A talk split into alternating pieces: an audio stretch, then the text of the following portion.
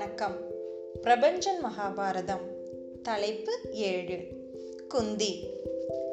அம்புப்பட்ட காயத்துடன் பறவை ஒன்று மரங்கள் தோறும் அலைந்து கூட கிடைக்காத விரக்தியுடன் பட்ட மரம் ஒன்றின் கிளையில் அமர்ந்து இளைப்பாறுகிறது. அந்த பறவையின் பெயர் குந்தி. யாதவ சித்ரரசன் சூரசேனனின் மகளாக பிறந்தவள் விருதை என்று பெயர் சூட்டப்பட்ட குந்தி சற்று பூசிய உடம்புடையவள் என்பதால் விருதை. சூரசேனன் தன் மகளை தன் அத்தை மகன் குந்தி போஜனுக்கு பிராமண சேவைக்காக தானமாக கொடுத்தான். பிராமண ஆசியை பெரிதாக அக்காலத்து மன்னர்கள் நினைத்தார்கள். குந்தி போஜன் அப்பெண் குழந்தையை பிராமண சேவைக்காக பயன்படுத்தினான். ஒரு முறை கிருஷ்ணனிடம் குந்தி இப்படி சொல்கிறாள்: நான் உன்னை இடுப்பில் வைத்துக்கொண்டு பந்து விளையாடிய இளம் வயதில் திருட்டு பணத்தை கைமாற்றுவது போல என் தந்தை என்னை குந்தி போஜனுக்கு கொடுத்து விட்டார் என்கிறாள்.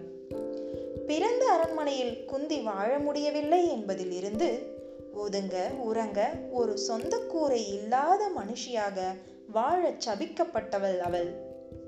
தன் சுயம்வரத்தின் போது பாண்டுவை அவனால் ஈர்க்கப்பட்ட காதலால் அவனுக்கு மாலை அணிவித்தவள் அவள். குரு தேசத்து மாமன்னன் பாண்டு என்று அவளுக்கு சொல்லப்பட்டது. பேரரசனாக பதவியேற்று பாண்டு திக்விஜயம் புறப்பட்டு வெற்றி வீரனாக திரும்பிய ஓராண்டு காலம் அவள் பேரரசி என்கிற மரியாதையை அனுபவித்தாள். திரும்பியவன் உடனடியாக காட்டுக்கு புறப்பட்டான். இளம் மனைவிகள் குந்தியும் மாத்திரியும் அவன் பின் செல்ல நேரிடுகிறது, ஊசியை பின்பற்றும் நூலை போல. இது அக்கால ஸ்ரீ தர்மம். பாண்டுவுடன் அவள் அஸ்தினாபுரத்தை விட்டு நீங்கின அந்த முதல் நாள் தொடங்கி மீண்டும் ஓர் அரசியின் அந்தஸ்துக்குரிய வாழ்க்கையை குந்தி வாழவே இல்லை. ஆனால் ஓர் அரசியாக தன்னை நினைத்து தன் சத்திரிய தர்மத்தினின்றும் கடைசி வரைக்கும் தன்னை கீழறுக்கிக் கொள்ளவே இல்லை. பட்டாபிஷேகம் செய்து கொண்ட பாண்டு ஏன் அஸ்தினாபுரத்தில் இருந்து கொண்டு ஆளவில்லை என்பதும் உடனடியாக காட்டுக்கு போக வேண்டிய அவசியம் ஏன் ஏற்பட்டது என்பதும் குறித்து அறிஞர்கள் பல கருத்துக்களை சொல்லியிருக்கிறார்கள். மண்ணாசையும் பதவி ஆசையும் கண்களை மறைக்க எந்த அறநெறிகளும் இல்லாத திருதராஷ்டிரனின் வெப்பத்தை பாண்டுவால் தாங்க முடியவில்லை. அவன் அரண்மனை அரசியலில் இருந்து தன்னை நாடு கடத்திக் கொள்கிறான். இயல்பாகவே அமைதியும் தர்ம சிந்தனைகளும் கொண்டிருந்த பாண்டுவுக்கு பதவி அரசியலில் ஈடுபாடு இல்லை. அது சரி, ஆனால் அவன் வேறு மாதிரி சிந்தித்தான். தனக்கு பிறகு குரு தேசத்தை ஆள தன் பிள்ளைகளுக்குத்தான் உரிமை இருக்கிறது என்று அவன் நம்பினான். உண்மையில் அரசன் பாண்டுதான் என்பது சட்டப்படி நிரூபிக்கப்பட்ட ஒன்று. பாண்டுவை நோயாளி என்றும் குழந்தைக்கு தந்தையாகும் உடல் தகுதி இல்லாதவன் என்றும் பாரத பிரதிகள் கூறுகின்றன. ஆகவே அக்கால வழக்கத்தின்படி வாரிசுக்காக இன்னொரு ஆணை பயன்படுத்தி கொள்ள தலைநகரம் சரியாக இருக்காது என்பதால் காட்டுக்கு புறப்பட்டிருப்பானோ பாண்டு? இருக்கலாம். குந்தியின் அனைத்து துயரங்களும் இந்த புள்ளியில்தான் தொடங்குகின்றன. பாண்டு மனமகிழ்வில் ஈடுபட்டிருந்த ஒரு மானை கொன்று சாபம் பெற்றான் என்கிற கதை பாண்டுவை கௌரவப்படுத்த ஏற்பட்ட கதை என்று அறிஞர்கள் கருதுகின்றனர். பாண்டு தன் மனைவியிடம் தன் மனைவியிடம் வாரிசு கோரிக்கை வைக்கிறான். குந்தி தனக்கு துர்வாசர் கொடுத்த மந்திரம் பற்றி சொல்லுகிறாள். அதை பிரயோகிக்க வேண்டுகிறான் பாண்டு. ஆனால் தனக்கு முன்னமேயே ஒரு குழந்தை சூரியன் மூலம் பிறந்திருக்கும் விஷயத்தை மறைத்து விடுகிறாள் குந்தி. அது அவளுடைய அந்தரங்க காயம். மனதில் இருந்து கொண்டு அவளை இம்சித்து கொண்டே இருக்கும் ஆகப்பெரிய துயரம் அது. அபவாதத்துக்கு அஞ்சி ஆற்றில் விட்ட அந்த குழந்தையை பற்றி ஏதும் தெரியாத தாய்ப்படும் அவஸ்தை அது. அதை கணவருடன் ஏன் பகிர்ந்து கொள்ளவில்லை என்று நாம் கேட்பதில் அர்த்தம் இல்லை. எல்லோருக்கும் தம் பெட்டிக்குள் தங்கள் அந்தரங்கத்தை வைத்து பூட்டிக்கொள்ள உரிமை உண்டுதானே. திருமணத்துக்கு முன் நிகழ்ந்த ஒன்றை கணவனிடம் சொல்லி பாவ மன்னிப்பு கேட்க அவசியம்தான் என்ன? பின் நிகழ்ந்ததாகவே இருக்கட்டுமே. அன்புக்கும் நேசத்துக்கும் முன்னால் இவை பெரிய விஷயங்கள் இல்லைதான். அறம் உணர்ந்த தருமன் ஒருவன் வேண்டும் என்கிறான் பாண்டு. யுதிஷ்டிரன் பிறக்கிறான். நாடு காக்க பலவான் வேண்டுமே என்கிறான். பீமன் பிறக்கிறான். நிகரற்ற வில்லாளி தேவை என்பதால் அர்ஜுனன் ஜனிக்கிறான். குந்திக்கு இது போதும் என்று தோன்றியது. குந்தி தாயாகும் வாய்ப்பை பெற்றாள் என்றால் அதை நான் ஏன் பெறக்கூடாது என்று பாண்டுவிடம் கேட்கிறாள் மாத்திரி. இளம் மனைவி மனைவிகளில் இளையவள் கேட்டால் யார் மீற முடியும்? குந்தி அவளுக்கே உரிய நீதி உணர்வால் மாத்திரியின் கோரிக்கையை ஏற்று மந்திரத்தை தன் சக இல்லத்திற்கு கற்றுக் கொடுக்கிறாள். மாத்திரி இயல்பாகவோ அல்லது திட்டமிட்டோ அஸ்வினி மந்திரத்தை, அதாவது மிதுன மந்திரத்தை அனுசரித்து இரட்டை குழந்தைகள் பெற்றாள். மாத்திரி மீண்டும் உதவ கேட்கையில் குந்தியின் வேறு ஒரு புதிய முகம் வெளிப்படுகிறது. குந்தி தன்னை போல இன்னொரு மனைவி பாண்டுவுக்கு இருப்பதை விரும்பியவள் இல்லை. மாத்திரியின் இளமையும் பாண்டுவின் மாத்திரிப்பால் அதீத ஈடுபாடும் எரிச்சலையும் பொறாமையையும் தந்திருக்கிறது. ஆனால் கணவனின், அதுவும் சத்திரியனின் மனைவிமார்களின் தொகையை யாரும் தடுத்து நிறுத்திவிடவும் முடியாது. ஆனால் வாய்ப்பு கிடைக்கும் போதெல்லாம் குந்தி மூத்தவள் என்ற மேட்டுமைத்தனத்தால் மாத்திரியை புண்படுத்தவே செய்தாள். அவள் வெடிக்கும் சம்பவம் சீக்கிரமே நடந்தேற உள்ளது. அர்ஜுனனின் பதினாலாவது பிறந்த நாளை கொண்டாடி கொண்டிருந்தாள் குந்தி. பிராமணர்களுக்கு உணவு தயாரித்து கொண்டிருந்தாள். பாண்டு அவனுக்கு பிடித்த வேட்டைக்கு புறப்பட்டிருக்கிறான். அவனை தொடர்ந்து மாத்திரியும் வனத்துக்கு சென்றாள். இது திட்டமா அல்லது இயல்பானதா சொல்ல முடியவில்லை. வனத்துக்குள் மாத்திரி மறுத்தும் அவளை வற்புறுத்தி மரணத்தை தழுவுகிறான் பாண்டு. குந்திக்கு மாத்திரி மேல் இருந்த கோபமும் பொறாமையும் வெடித்து கிளம்பின. நான் எத்தனை விழிப்பாக பாண்டுவை காப்பாற்றினேன், அவனை பற்றி தெரிந்திருந்தும் எப்படி நீ அந்த சூழலுக்கு கொண்டு செல்லலாம், அவனை நீதான் அவனை தூண்டிவிட்டிருக்கிறாய் என்று அபாண்டமாக பழி சுமத்துகிறாள் குந்தி. இது மாத்திரி மேல் அவள் இழைத்த பெரும் பாவம். இந்த வசையை சுமந்து கொண்டு வாழ பிடிக்கவில்லை மாத்திரிக்கு. பாண்டுவுடன் உடன்கட்டை ஏறி உயிரை விடுகிறாள். ஆனால் சாகும் முன் குந்தியை பற்றி அவள் சொன்ன சொற்கள் உன்னதமானவை. நீ இறந்தால் உன் பிள்ளைகளை என் பிள்ளைகளாக நான் கருத மாட்டேன். ஆனால் நீ என் பிள்ளைகளையும் உன் பிள்ளைகளாக கருதும் பெரிய மனுஷி என்றாள். குந்தியிடம் இருந்த இந்த பேதம் கருதாத தாய்மை பண்பு மிக அரிதானது. உள்ளபடியே வாழ்நாள் முழுதும் அவள் தன் மூன்று பிள்ளைகளுக்கும் மேலாகவே நகுல சகாதேவரை அன்பு செய்தாள். சக்களத்து சண்டையின் போது அவள் சாமானியமானவள். மாதா என்று வருகிற போது அவள் பின்னமற்றவள். பேரரசனின் மனைவி குந்தி சற்றேறக்குறைய ஓர் அனாதை போல தன் ஐந்து குழந்தைகளுடன் அஸ்தினாபுர அரண்மனையின் வாயிலுக்கு வருகிறாள். பாண்டுவின் விதவையை மிக ஆதுரத்துடன் வரவேற்கிறார் பீஷ்மர். பாண்டவர்களுக்கும் கௌரவர்களுக்கும் துரோணர் போன்ற ஆசான்களை கொண்டு சத்திரிய கல்வியை பயிற்றுவிக்கிறார் பீஷ்மர். விதுரர் குந்தியையும் குழந்தைகளையும் கண் போல வைத்து காக்கிறார். என்றாலும் துரியோதனன், சகுனி போன்ற துர்புத்திக்காரர்களிடம் இருந்து குழந்தைகளை காப்பாற்றும் மிகப்பெரிய பொறுப்பை ஏற்கிறாள் குந்தி. தருமன் பதினாறு வயது இளைஞன், பீமன் பதினைந்து, அர்ஜுனன் பதினான்கு, நகுல சகாதேவர்கள் பதிமூன்று. பாண்டவர்களை கொல்ல கௌரவர் பக்கம் நடந்த அத்தனை கொலை முயற்சிகளும் குந்தியின் உறக்கத்தை கெடுக்கின்றன.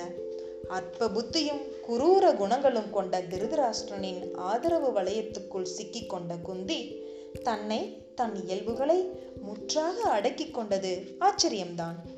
தன் பதவி நாற்காலிக்கு ஆபத்தாக வளர்ந்து கொண்டிருக்கும் தருமன் முதலான பாண்டவர்களின் வளர்ச்சியும் அவர்கள் பால் அஸ்தினாபுர மக்கள் பொழியும் அன்பும் திருதராஷ்டிரனுக்கும் அவன் பெற்ற துரியோதன கும்பலுக்கும் பெரும் அச்சத்தை ஏற்படுத்தின. அப்பனும் மகனும் சேர்ந்து அரக்கு மாளிகை திட்டத்தை உருவாக்குகிறார்கள். குந்தி எதிர்பார்த்தது நடந்தே விட்டது. மெழுகு மாளிகையில் எரிந்து சாம்பலாகி போவார்கள் என்ற துரியோதன திட்டம் தோற்று விதுரனால் காப்பாற்றப்பட்டார்கள் பாண்டவர்கள். பாண்டு இறந்து அஸ்தினாபுரத்திற்கு வந்து சேர்ந்த நாள் முதல் தன் குழந்தைகளை ஒரு கணமும் விட்டு பிரியவில்லை குந்தி. அப்படி ஒரு பாதுகாப்பை அவர்களுக்கு தந்தாள் அவள். குந்தி தன் பாண்டவ குழந்தைகளுக்கு பயிற்றுவித்த மாபெரும் மந்திரம் ஒன்று உள்ளது. அதுதான் ஒற்றுமை. எந்த சந்தர்ப்பத்திலும் மற்ற சகோதரரின் உணர்வை புண்படுத்தாது இருத்தல், சகோதரர்களில் மூத்தவனை மதித்து அவன் வழி ஒழுகுதல் என்பதைத்தான் குந்தி மீண்டும் மீண்டும் தன் பிள்ளைகளுக்கு சொல்லிக்கொண்டே இருந்தாள். பாண்டவர்கள் கற்ற அனைத்து சாஸ்திரங்களை விடவும் இந்த மந்திர சொல்தான் அவர்களை காப்பாற்றியது. குந்தியின் மருமகள் கௌரவர் சபையில் மானபங்கப்படுத்தப்பட்டதை சகிக்காத பீமன் இந்த தருமனின் கைகளை எரித்திடுவேன் என்று கொதித்தபோது அர்ஜுனன் அன்னையின் இந்த சொற்களை கொண்டுதான் பீமனை சாந்தப்படுத்துகிறான். அர்ஜுனன் திரௌபதியை தன் ஆற்றலால் மட்டும் போட்டியில் வென்று அழைத்து வந்து அம்மாவின் முன் நிறுத்தும் போது குந்தி ஓர் அரசியல் நிபுணியாக செயல்படுகிறாள். தன் பிள்ளைகளின் முகத்தை அவதானித்த அவள் ஒரு நொடிக்குள் அந்த முடிவை எடுத்தாள். எல்லா பிள்ளைகளின் முகத்திலும் திரௌபதியின்பால் ஏற்பட்ட காமம் வழிவதை மிக கருணையோடு கவனித்தாள் அவள். ராஜ்யத்தையும் சகல சௌகரியங்களையும் இழந்து காட்டில் அலைந்து கொண்டிருக்கும் பாண்டுபுத்திரர்களுக்கு இந்த சந்தோஷமாவது கிடைக்கட்டுமே என்று அந்த தாய் நினைத்தால் அது தவறில்லையே. மட்டுமல்ல, திரௌபதி என்கிற மையப்புள்ளிதான் சகோதரர்கள் ஐவரையும் ஒன்றிணைக்கும் என்று அந்த கிருஷ்ணனின் அத்தை உடனே சொன்னால் ஐவரும் அனுபவியுங்கள் என்று திடுக்கிடச் செய்யும் இந்த ஏற்பாட்டை பிற்கால வாசகர்களுக்கு சம்சயம் ஏற்படாமல் இருக்கும் பொருட்டு வியாசர் வந்து இந்த விஷயத்தை ஒழுங்கு செய்தார் என்கிற கதையும் ஏற்படுத்தப்பட்டது. பெரியவர் செய்தால் பெருமாள் செய்ததே அல்லவா? மகாபாரத இறுதி பகுதியில் குந்தியின் பாத்திர படைப்பு உச்சத்தை அடைகிறது. வியாசனின் படைப்பு மேதமே பிரகாசிக்கிறது. பாண்டுவின் மரணத்திலிருந்து திரௌபதியின் திருமணம் வரைக்கும் பருந்தும் அதன் நிழலுமாக பிள்ளைகளை காத்த குந்தி அதன் பின் தன் பிள்ளைகளை அவர்களின் மனைவியிடம் ஒப்படைத்துவிட்டு நாகரீக மாமியாராக விலகிக் கொள்கிறாள். மருமகள் பற்றி மாமியார் என்ன அபிப்பிராயப்படுகிறாள் பாருங்கள். திரௌபதி நல்ல குலத்தில் பிறந்தவள், அழகி, நற்குணி, என் புத்திரரை விட என் புத்திரரை விட எனக்கு மிகவும் பிரியமானவள், உண்மையையே உரைப்பவள், எனக்கு திரௌபதியை விட என் புத்திரர் கூட பிரியர் அல்லர் என்கிறாள்.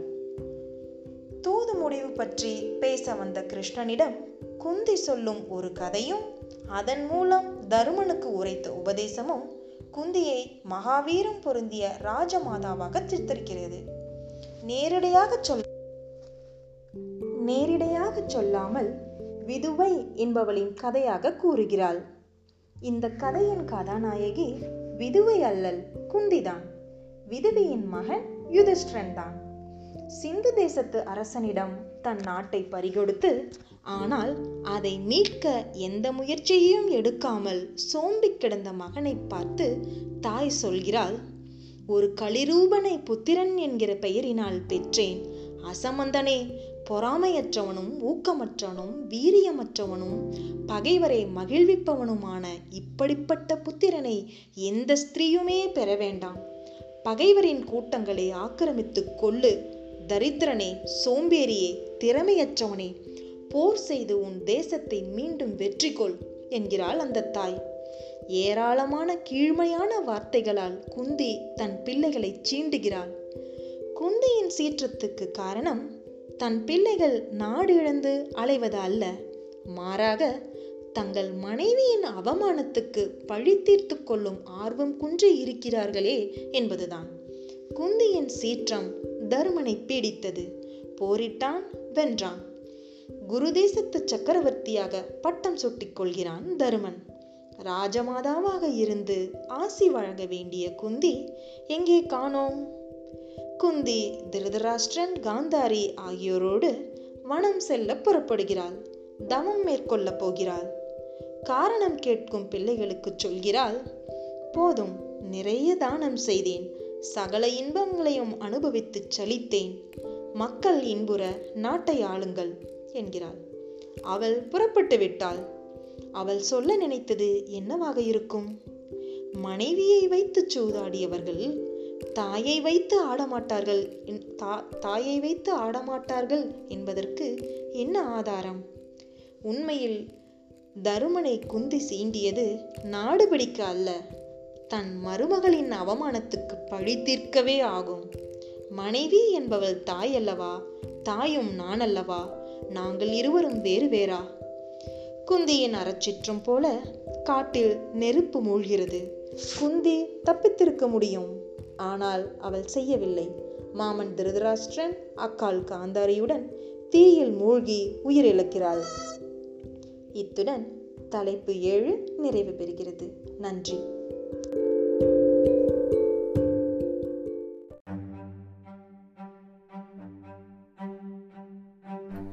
வணக்கம். பிரபஞ்சன் மகாபாரதம் தலைப்பு பதினான்கு, அர்ஜுனனுக்கு மூன்று ஈடுபாடு. இந்த தலைப்பில் நாம் ஏற்கனவே பார்த்த ஏகலைவன் கதையை பிரபஞ்சன் சுருக்கமாக மறுபடியும் சொல்லியிருக்காரு. இது எதுக்காகன்னா, அர்ஜுனன் தன்னோட வாழ்க்கையில் எப்பெல்லாம் பயந்துக்கிட்டான் அப்படிங்கிற சூழ்நிலைகளை விளக்கிறதுக்காக. சரி, இப்போ இந்த தலைப்புக்குள்ளே போகலாம். அர்ஜுனன் முதன் முதலாக தன் வாழ்வில் பயத்தை ருசித்தான். தனக்கு நிகராக கூட இன்னொருவன் இருக்க முடியும் என்று அவன் நம்பியதே இல்லை. ஆனால் தனக்கு மேலாக ஒருத்தன் இருப்பதை இப்போது பார்க்கிறான். அவனது பெயர் கர்ணன் என்று சொன்னார்கள். துரோணர் தன் மாணவர்களின் கல்வி சிறப்பை அஸ்தினாபுர அரசருக்கும் பீஷ்மருக்கும் மக்களுக்கும் காட்டுவதற்காக என்று ஒரு பெரிய விழாவை எடுத்தார். அதில் தர்மன் தன் வேல் எறியும் வித்தையை செய்து காட்டினான். பீமன் கதாயுதத்தால் பார்வையாளர்களை மிரட்டினான். அர்ஜுனன் அரங்கில் பிரவேசித்து வில்லை எடுத்து அம்பு பூட்டி தன் ஆற்றலை காண்பிக்க தொடங்கினான். அவனது அம்புகள் மழையை கொண்டு வந்து மக்களை நனைத்தன. திடுக்கிட்டு முடித்த மக்கள் அவனது அடுத்த அம்பு கொண்டு வந்த நெருப்பால் தங்கள் ஆடை காய்ந்ததை கண்டு வியந்தார்கள். ஒரு அம்பு விழா பந்தலை பறக்க விடும் அளவுக்கு பெரும் காற்றை கொண்டு வந்தது. இவ்வாறாக அர்ஜுனன் ஒரு நாழிகை நேரம் தன்னை வெளிப்படுத்தி கொண்டு விஸ்வரூபம் எடுத்து நின்றான். மக்கள் அவனை பாராட்ட வார்த்தை வராமல் திகைத்து நின்றனர். பீஷ்மர், வீரன்தான் அர்ஜுனன் என்று ஆமோதித்தார். துரோணர், அர்ஜுனா, நீ நிகரற்றவன், நான் கூட உனக்கு நிகரில்லை, பாரத வருஷத்தில் உன்னை வெல்லும் வீரன் இன்னும் தோன்றவில்லை என்றார். இப்படி புகழின் ஈரத்தில் குளிர்ந்து போய் நின்ற அர்ஜுனனை சூரிய புத்திரன் கர்ணன் காய வைத்தான். அர்ஜுனன் செய்த அதே வித்தைகளையும் இன்னும் அதற்கும் மேலான வித்தைகளையும் அர்ஜுனனை விடவும் மேலும் அழகாக எளிதாக செய்து காட்டினான் கர்ணன். ஜனங்களுக்கு முன்பு இப்போது கர்ணன் ஒரு சிகரமாக தெரிந்தான். பசுமாட்டுக்கு அருகில் நிற்கும் கன்று குட்டி போல அர்ஜுனன் நின்றான். கர்ணன் என்கிற அந்த சூதபுத்திரன் பாண்டவர்களை ஏளனமாக நோக்கினான். குறிப்பாக அர்ஜுனனிடம் வந்து வந்து நின்ற கர்ணனின் அந்த பார்வையில் தோன்றிய பேரிகழ்ச்சி அர்ஜுனனை சுருளச் செய்துவிட்டது. முதல் முறையாக அவனுக்கு வாழ்வு பற்றிய சிந்தனையும் மரணம் பற்றிய பயமும் ஏற்படுகிறது. கடவுளே மண் உலகத்துக்கு வந்ததாக பலரும் கருதுகின்ற கிருஷ்ணனே அவனது நண்பனாக மைத்துனனாக ஆன பின்பும் கூட அர்ஜுனன் தன்னை பாதுகாப்பற்றவனாகவே உணர்ந்தான். நிகரற்ற வில்வீரன், இவனுக்கு சமம் இவனே என்பது போன்ற புகழ்மொழிகள் உண்மை என்று எண்ணி மனத்துக்குள் கழித்து கொண்டிருந்தான் அர்ஜுனன். அவனது கர்வ அவன் கர்வ பங்கம் அடைகிற போதெல்லாம் அவனது அந்த பாதுகாப்பற்று இருக்கிறோம் என்கிற உணர்வும் பயமும் தலை தூக்கி அவனை விரட்ட தொடங்குகின்றன. அவனது தலை இரண்டாம் முறையாக கவிழ்த்தது. முதலாவது கர்ணனிடம். இப்போது ஒரு காட்டில் ஒரு காட்டு இளைஞனால் அன்று ஏற்பட்ட பங்கம் பல இரவுகளின் உறக்கத்தை கெடுத்தது. அவனது வளர்ப்பு நாயின் வாயை ஒரு வேடன், ஏகலைவன் என்ற பெயருடையவன், ஐந்து அம்புகளை கொண்டு தைத்து விட்டான். நாய் அர்ஜுனனிடம் வந்து முறையிட்டது. அம்பினால் வாயை தைக்கும் வித்தையை அவனே கூட முழுதும் அறியாதவன் ஏகலைவனிடம் ஒரு உன் குரு யார் என்று கேட்கிறான். துரோணர் என்கிறான் ஏகலைவன். அர்ஜுனன் நேராக குருவிடம் வந்தான். எனக்கு நிகரானவன் உலகில் இல்லை என்றீர்களே சுவாமி, அது பொய்யா என்று ஆத்திரத்துடன் கேட்கிறான் அர்ஜுனன். நான் பொய் சொல்வதில்லை என்கிறார் துரோணர்.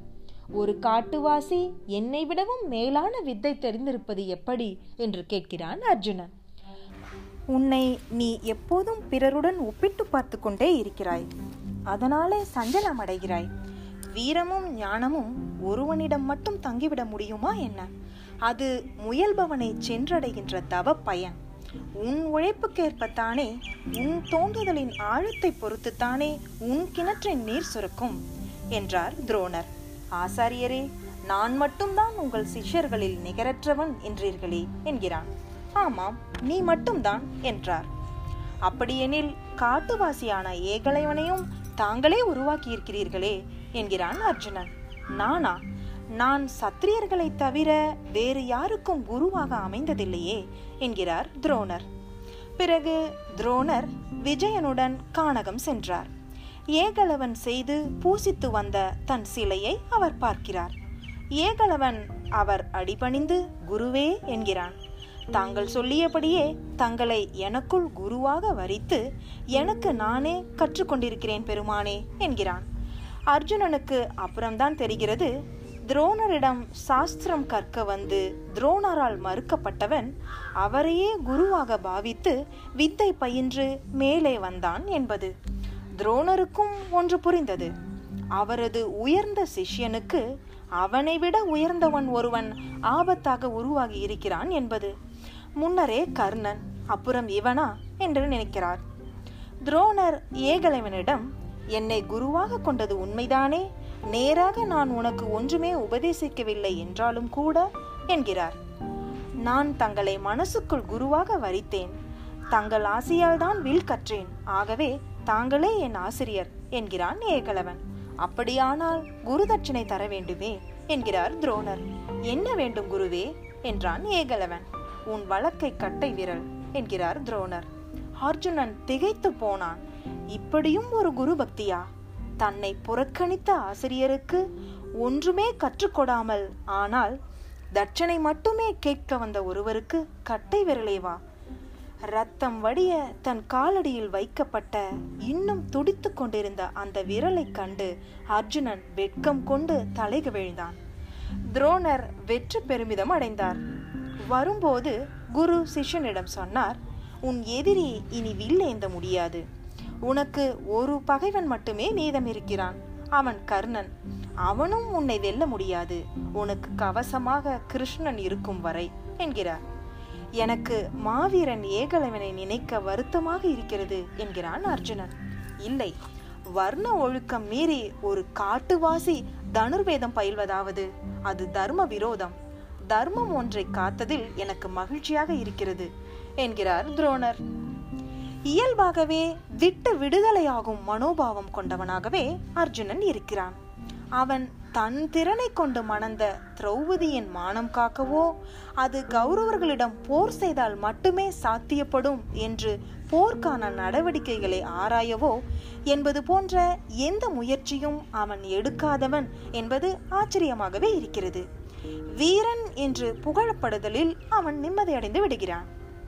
கிருஷ்ணன் என்கிற அசாதாரண மனிதர் துணையை கூட மிக சாதாரணமாகவே கருதுகிறான் அவன். தான் மூன்றாவது நபர் என்பதும் பாண்டவர்களுள் முதலில் பெய்யும் மழை தருமனையே நனைக்கும் எனவும் முதல் முடிசூட்டு தருமனுக்கே என்பதையும் அறிந்து தெளிந்தவன் என்பதனால் எதனாலும் அவன் பதற்றமடைவதில்லை.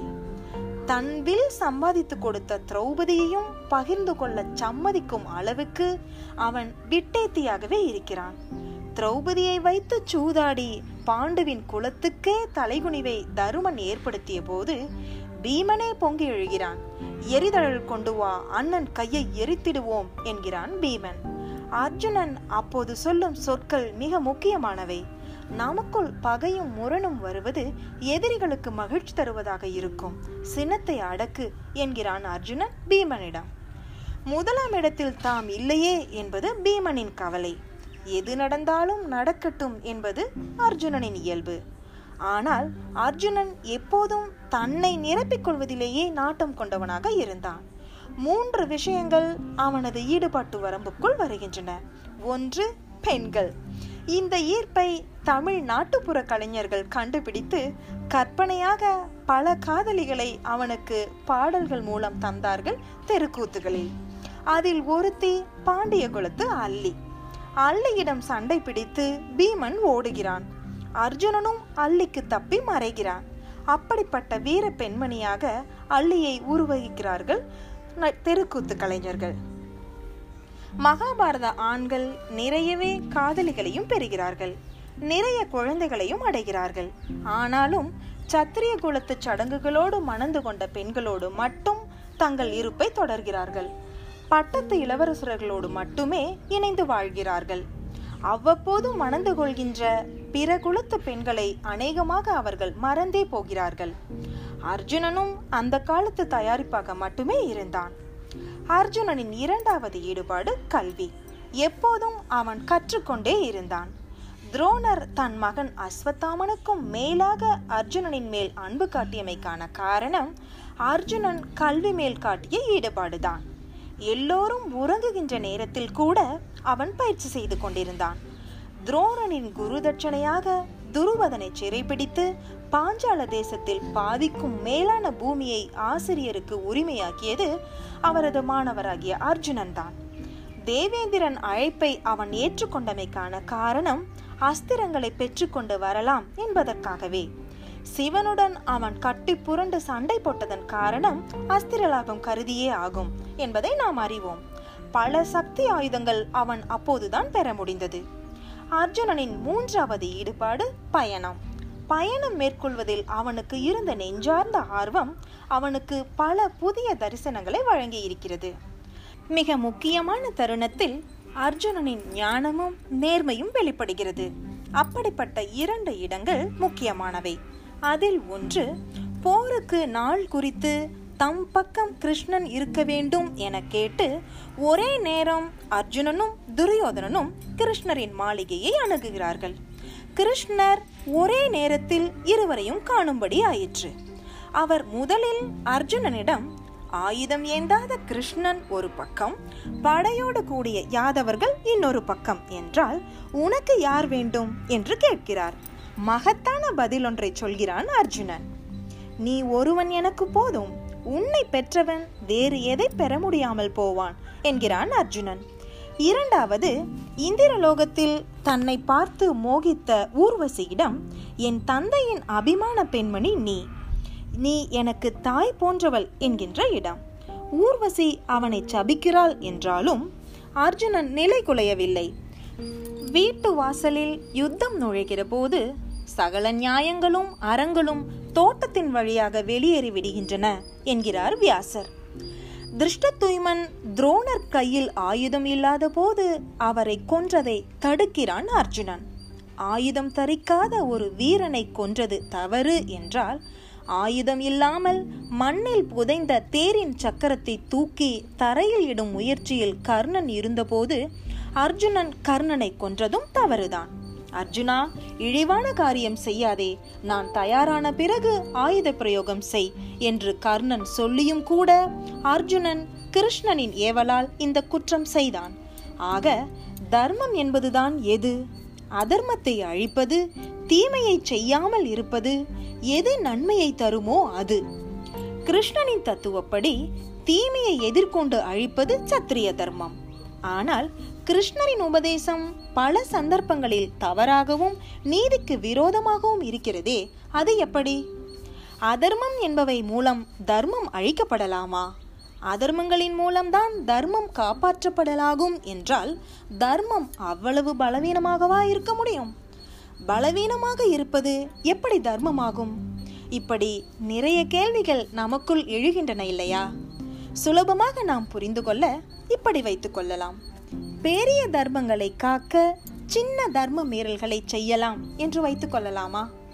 வியாசர் நம்மை இவ்வாறு யோசிக்க சொல்கிறார். நன்றி. இத்துடன் தலைப்பு பதினான்கு நிறைவு பெறுகிறது.